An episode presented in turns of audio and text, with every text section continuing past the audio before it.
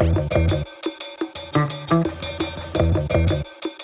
De KU Leuven meer kunnen doen? Die cruciale vraag wordt nu gesteld in de verkrachtingszaak rond professor pedagogie FD.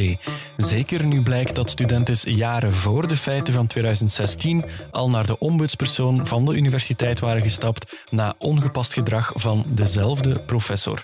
Wat is daar allemaal fout gelopen en kan er echt niet sneller ingegrepen worden, ook als slachtoffers om discretie vragen? We bespreken het met journalist Dimitri Thijskes en professor seksueel strafrecht Lisbeth Stevens. Mijn naam is Dries Vermeulen. Dit is duidelijk. Duidelijk. De morgen.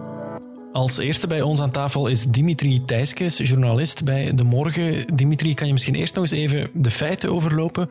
Wat is er nu weer precies gebeurd daar aan de KU Leuven? Ja, dus uh, vorige week donderdag is um, professor FD is veroordeeld door de correctionele rechtbank van Tongeren tot 54 maanden cel en een boete van meer dan 20.000 euro omdat hij een, uh, studenten, een van de studenten verkracht had in uh, Barcelona in 2016 tijdens een congres had hij haar meegevraagd. En daar, was er, daar had hij dan een appartement geboekt, zonder medeweten van de studenten. Mhm. Zij dacht dat het gewoon in het hotel was van wat aan het congres verbonden was. En dat ze aparte kamers zouden hebben, maar het bleek een appartement te zijn dat zij deelden. Ja, en daar hebben dan de feiten plaatsgevonden waarover het hier gaat, waarvoor hij vorige week dus ook veroordeeld is tot 4,5 jaar cel. Tussen die veroordeling en die feiten zitten zes jaar. Dat was in 2016. Wat is er in de tussentijd dan allemaal gebeurd? Ja, dat was in juli 2016 dat de feiten gebeurd zijn. Nu, um, de studenten die uh, zag er mentaal wel enorm van af en ze wilden het ook met niemand delen ook. Ze wilden het voor zichzelf houden. De enige waarmee ze wel, waar ze ook een goede band mee had, was de vertrouwenspersoon uh, binnen de KU Leuven. Zij wisselde veel berichten uit, blijkt uit het vonnis. Mm Dus een vertrouwenspersoon wist het wel vrij snel, of had tenminste een, een sterk vermoeden wat er gebeurd was. Zij heeft dan wel het departement ingelicht, maar ja, op zich konden zij dan ook niks doen, omdat het uh, een, een, anonieme klacht bleef. Buiten misschien extra toezicht houden op uh, het, het uh, rijden en zeilen van, van de bewuste professor.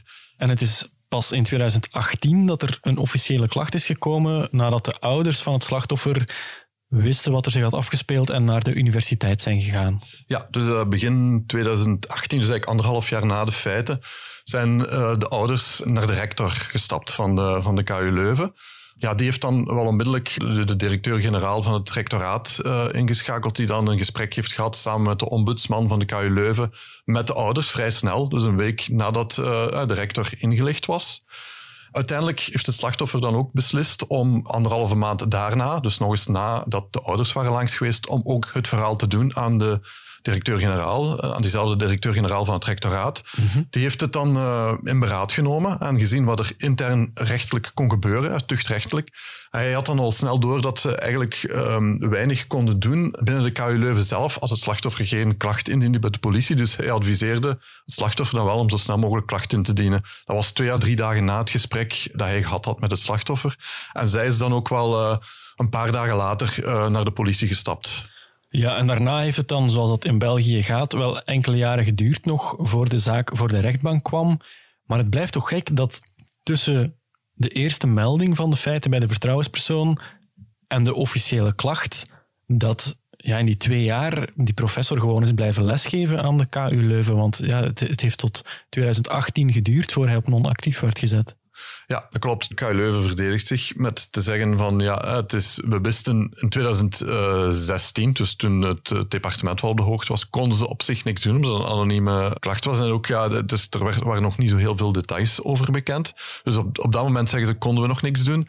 Uh, begin 2018, hè, toen ze eventueel wel hem op non-actief hadden kunnen zetten, had het parket hen wel gevraagd om daar nog even mee te wachten, ja. omdat zij met een onderzoek bezig waren. Natuurlijk, als dan de KU Leuven zou beslissen, we zetten hem op non-actief, dan zou hij natuurlijk onraad uh, ruiken en dan zou hij uh, eventueel bewijzen kunnen verdoezelen en dat zou het onderzoek kunnen schaden. Dus heeft het parket gevraagd om even te wachten met sancties of zelfs met communicatie. Toen het onderzoek afgerond was, dus eind 2018, hebben zij, um, heeft de KU Leuven dan wel onmiddellijk beslist om uh, FD op non-actief te zetten. En ook te beslissen natuurlijk dat hij geen les meer mocht geven, geen contact meer mocht hebben met uh, studenten.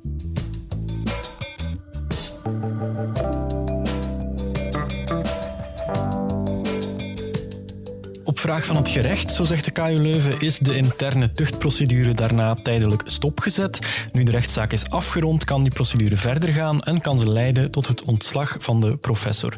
Voor minister Zouhaldemir volstond deze uitleg alvast niet. Zij besloot vorige week om een subsidie van 1,4 miljoen voor de KU Leuven on hold te zetten tot er meer duidelijkheid komt. Ja, ik heb mij gestoord aan het feit dat daar uh, geen reactie was gekomen dit weekend uh, vanuit de universiteit. Uh, want ja, als je de kranten is het toch wel heel belangrijk dat er een signaal komt, maatschappelijk, naar slachtoffers toe. En het gaat mij hier ook niet over de universiteit of de rector of wat dan ook, maar het gaat mij over slachtoffers van seksueel geweld, slachtoffers van verkrachtingen en hoe gaan we daarmee om. Gisteren woensdag bleek dan uit het verslag van de regeringscommissaris in de commissie Onderwijs dat zij alvast de KU Leuven gelijk geeft en zegt de universiteit kon niet veel meer doen, ze heeft de correcte procedures gevolgd. Dit viel te horen bij VTM Nieuws. Die commissie was achter gesloten deuren, maar we hebben het verslag kunnen inkijken. En daarin staat duidelijk dat er geen sprake is van een doofpotoperatie, dat er geen aanwijzingen voor zijn, dat de KU Leuven vooral heeft gehandeld in de privacy van het slachtoffer, die dat ook allemaal zo wou. Maar minister Zohaldimir die lijkt nog niet uh, van overtuigd eigenlijk van dat rapport. Want je weet, Birgit, zij heeft 1,4 miljoen subsidies voor de KU Leuven voorlopig on hold gezet. En dat blijft ook zo, want ze wil eerst spreken met de rector Luc zelfs voor ze daar duidelijkheid over brengt en dus een beslissingen neemt.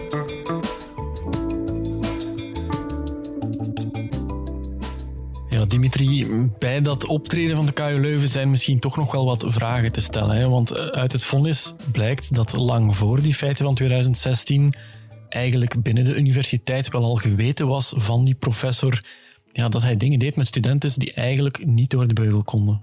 Ja, dat klopt. In het vonnis wordt ook verwezen naar uh, een mail van de ombudsman, uh, de, ombudsman in 2010 van de KU Leuven, die daar aangeeft dat er op dat moment al klachten waren van een aantal studenten tegen deze professor, omwille van ongepaste aanrakingen en ook het feit dat hij zichzelf uitnodigde op het kot van bepaalde studenten, naar eigen zeggen dan om, om, software te komen installeren op hun computer. Dus het was wel heel opdringerend. Het waren een tiental studenten toen al. Ze hebben dan wel beslist uh, om geen klacht in te dienen, waardoor de ombudsman formeel niks kon doen. Dus, maar heeft de professor er wel op aangesproken dat eigenlijk ontoelaatbaar gedrag was. Maar de geruchten, uh, zowel voor die klachten als na die klachten, ja, bleven gewoon aanhouden. En toch um, ja, is, is, die, is die man eigenlijk nooit formeel gestraft of op, of op de vingers getikt, uh, buiten dan uh, zo'n zo'n informeel gesprek. Wat dan duidelijk niet volstond. En gezien de geruchten had men misschien toen al harder kunnen ingrijpen. Men had misschien wel meer kunnen doen. Dat lijkt, dat lijkt er toch wel sterk op, zeker gezien uh, het, het kwam niet uit de lucht vallen, laat ons het zo zeggen.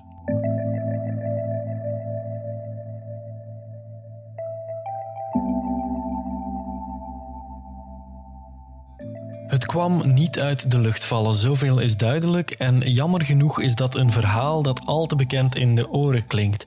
Begin dit jaar schreven we bij De Morgen al uitgebreid over hoe grensoverschrijdend gedrag en seksueel geweld aan zowat al onze universiteiten en hogescholen een veel groter probleem zijn dan het aan de oppervlakte misschien lijkt. En dat heel veel gevallen onder de radar blijven. Die cultuur is nu gelukkig aan het veranderen, zegt Elisabeth Stevens, professor seksueel strafrecht en adjunct-directeur van het Instituut voor Gelijkheid van Vrouwen en Mannen. Maar dat er nog veel werk aan de winkel is vooraleer onze universiteiten veilige omgevingen zijn voor iedereen, dat leidt helaas geen twijfel.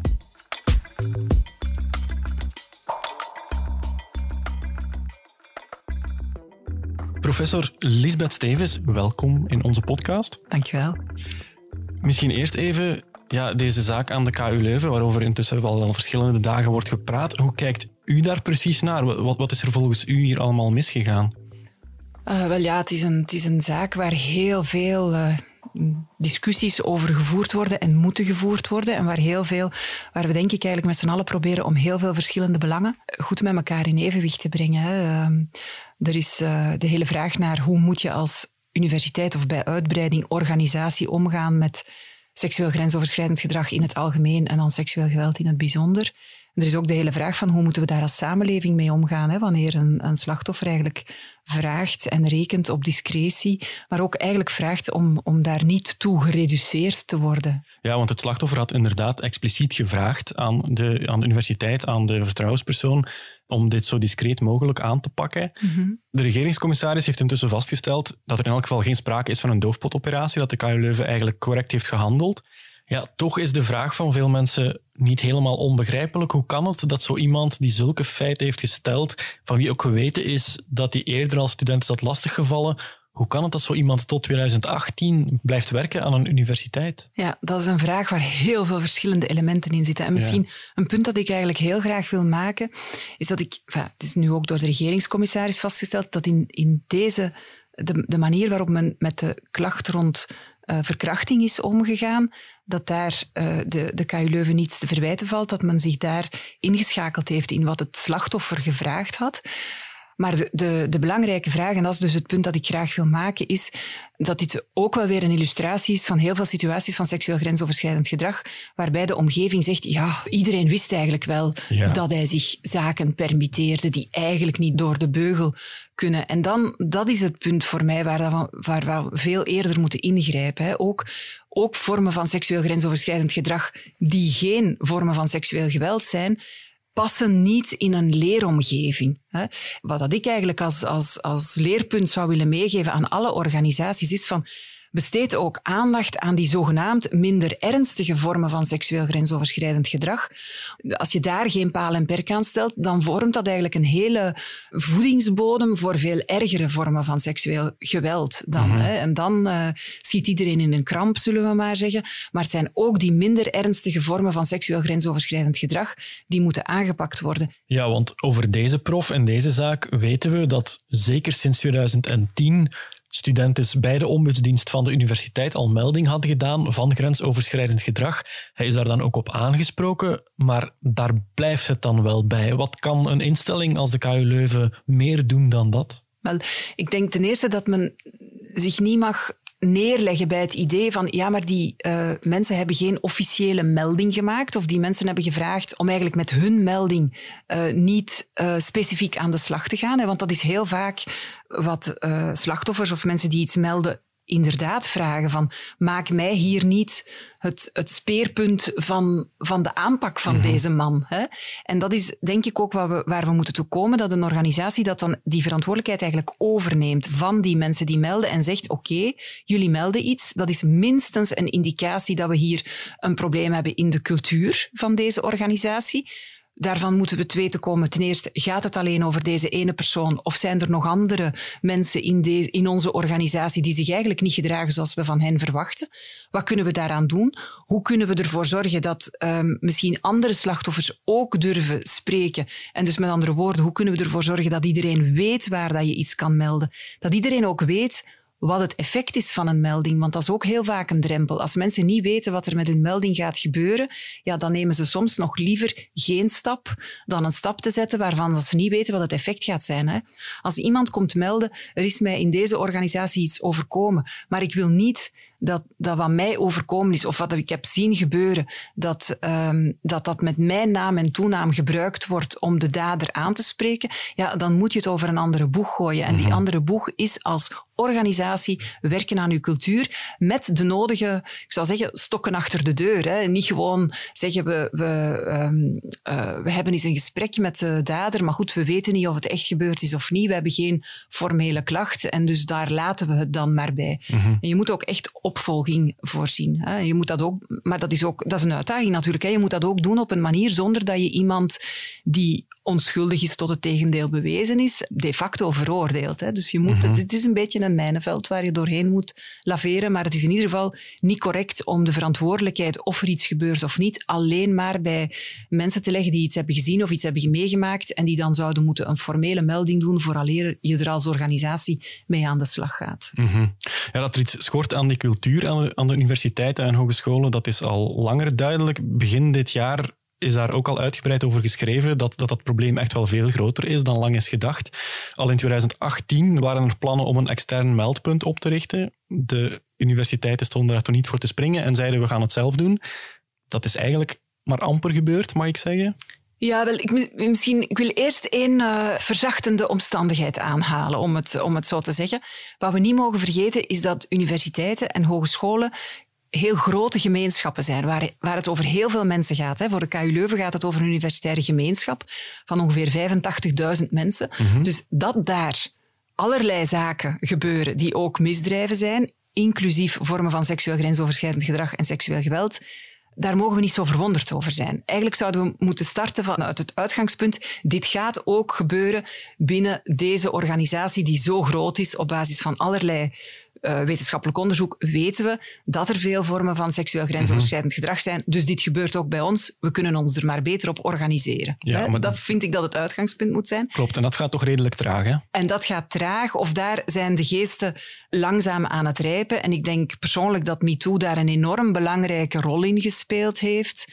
Dat besef eigenlijk dat dit zo vaak voorkomt, dat het jonge mensen vaak overkomt en dus dat universiteiten en hogescholen wat mij betreft op dat vlak een bijzondere verantwoordelijkheid verantwoordelijkheid hebben. Hebt u het gevoel dat die cultuur dan aan het veranderen is aan onze universiteiten? Ja, maar ik denk niet dat we dat, dat, we dat mogen beschouwen als oké, het is nu in orde. Hè. Er moeten nog een aantal zaken echt ook structureel veranderen. En eenmaal dat ze structureel veranderd zijn, gaan we dit ook moeten blijven opvolgen. Dus het is niet zo dat je kan over deze thematiek denken, goh, we hebben, dan nu, we hebben nu een aantal schandalen gehad, we hebben een aantal uh, regeltjes veranderd, nu is alles in orde. De strijd tegen grensoverschrijdend gedrag, dat is een strijd die je elk jaar opnieuw hè, moet voeren. Je moet elk jaar opnieuw nieuwe studenten informeren over eigenlijk wat hun rechten zijn, waar ze terecht kunnen mhm. als ze dit soort dingen maken. Je moet jonge medewerkers daarover informeren en je moet ook investeren in ja, de capaciteiten eigenlijk van docenten en professoren om ook voor zichzelf te herkennen van, oh, ga ik hier wel op een correcte manier met mijn studenten om? Want ook iemand die het allemaal niet zo kwaad bedoelt, hè, dan hebben we het natuurlijk niet over het geval dat nu de aanleiding vormt voor dit gesprek, maar ook in gevallen waar het gaat over minder ernstige vormen van grensoverschrijdend gedrag, zouden bij uitstek professoren zich moeten realiseren dat ze op die manier niet bijdragen tot een veilige en productieve leeromgeving. En dat is uiteindelijk waarom mensen naar een hogeschool of naar een universiteit gaan, om te leren.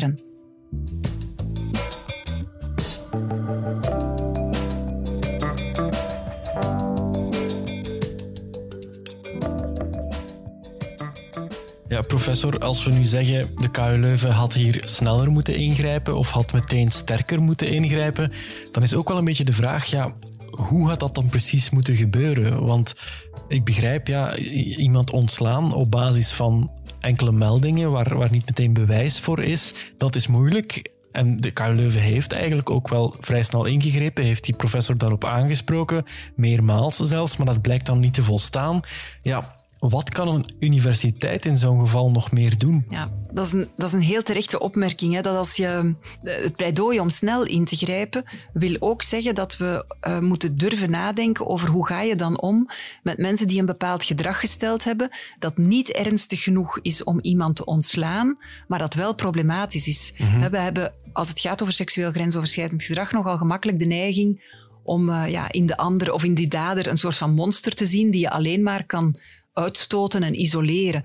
Goed, er zijn heel wat situaties van seksueel grensoverschrijdend gedrag die niet ernstig genoeg zijn, als ik het even zo cru mag zeggen, om iemand te ontslaan. Dus uh, daar moeten we andere manieren vinden om mee om te gaan. En dat gaat dan over verplicht op cursus sturen. Uh, in zo'n cursus kan er bijvoorbeeld aandacht besteed worden aan wat is de impact van grensoverschrijdend gedrag op een persoon. Want er zijn daders die zich niet bewust zijn van wat dat met iemand doet om op die manier aangepakt te worden. Communiceren wat aanvaardbaar is en wat niet aanvaardbaar is. En dat zal niet altijd gemakkelijk zijn. Hè. Sommige mensen vinden het prima dat er af en toe geroepen wordt. En andere mensen vinden mhm. dat helemaal niet prima. En dus dan moet je daar wel een gesprek over durven aangaan en dan tot afspraken komen die dan ook nageleefd worden. En dat is een ander stuk dat ik toch wel heel vaak mis in de manier waarop er omgegaan wordt met meldingen van grensoverschrijdend gedrag die men niet meteen kan bewijzen. Dat is dat het op het vlak van de opvolging vaak fout loopt. Hè. Ehm, het zou niet de eerste keer zijn dat ik hoor van ja, we hebben dan een gesprek gehad en daarna hebben we geen meldingen gekregen, dus we gaan ervan uit dat het probleem is opgelost. Ja. zo eenvoudig is het niet. Dus je moet ook als organisatie echt actief gaan bevragen bij mensen. Hoe zit het hier met de werksfeer? Loopt alles goed? Um, en dat moet je herhalen. dit is niet iets dat je met één keer één initiatief kan, kan oplossen. Dit is iets waar je als organisatie eigenlijk permanent aandacht voor moet hebben en zeer regelmatig moet over communiceren. In heel deze zaak, ja, waar het vooral over is gegaan tot nu toe, is wie wist wat, op welk moment, wat had de KU Leuven eventueel beter kunnen doen. We zouden bijna vergeten dat dit voor het slachtoffer op dit moment eigenlijk moeilijk slechter kon verlopen dan het nu doet. Hè. Ze vroeg expliciet om discretie. Er wordt nu overal over geschreven en gepraat. Opnieuw geen reclame voor andere mogelijke slachtoffers om zich ergens te melden, om te praten over hun verhaal. Hoe, hoe staat u daar tegenover? Ja, dat is heel dubbel. Ik vind dat zelf ook zeer moeilijk om daarin een evenwicht te vinden. Want enerzijds is het heel belangrijk dat er aandacht is en ook publieke aandacht voor dit fenomeen. En we weten allemaal ook hoe de media werkt en hoe het beleid werkt. Dat is heel vaak naar aanleiding van een, een individueel geval dat opeens de gemoederen beroert. Tegelijkertijd is de vraag van uh, dit slachtoffer om eigenlijk niet op die manier haar verhaal overal te zien verschijnen, dat is echt wat heel veel slachtoffers vragen. Hè. De meeste slachtoffers willen niet dat hun uh, meest traumatiserende ervaring op die manier deel wordt van een publiek gesprek waar allerlei experten, ook, ook ik hier nu, hè, mhm. dan commentaar op zitten te geven. Dat is een heel moeilijk e-, evenwicht, ik denk ook voor media en voor politici. Dus daar moeten we met z'n allen ook heel goed over nadenken. Wat ik in dat verband wel wil meegeven voor de mensen die luisteren en die zich misschien in die situatie bevinden, is weet dat jouw naam niet mag gepubliceerd worden in dit soort zaken. Dus je naam als slachtoffer mag niet gepubliceerd worden. En dat we gelukkig in het Vlaamse medialandschap eigenlijk ook wel correcte journalisten hebben die dat, die dat niet doen. Op dat vlak zijn we toch wel, hebben we een heel andere mediacultuur dan in bepaalde andere landen. Verder wil ik ook meegeven dat, dat het altijd belangrijk is dat je als slachtoffer niet alleen met deze vragen blijft worstelen. Wat natuurlijk niet wil zeggen dat je, dat je meteen naar de politie moet stappen, maar probeer iemand te vinden waarmee dat je dit kan bespreken en waarmee dat je ook kan, uh, kan nagaan wat de, wat de gevolgen zouden kunnen zijn van het melden bij de politie.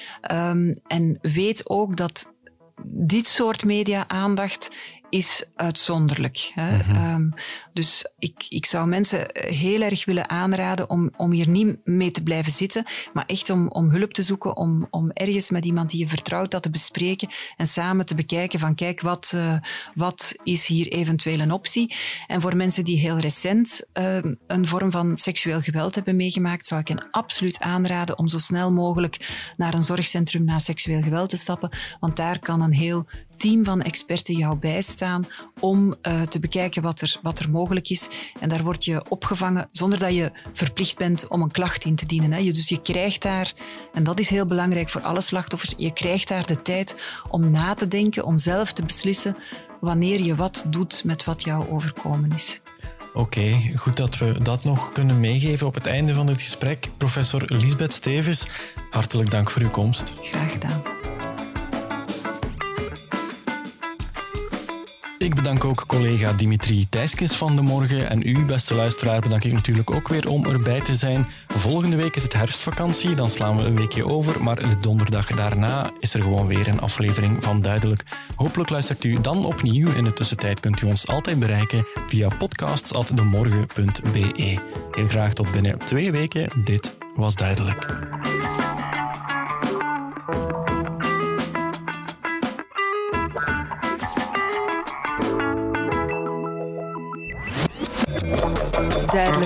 De morgen.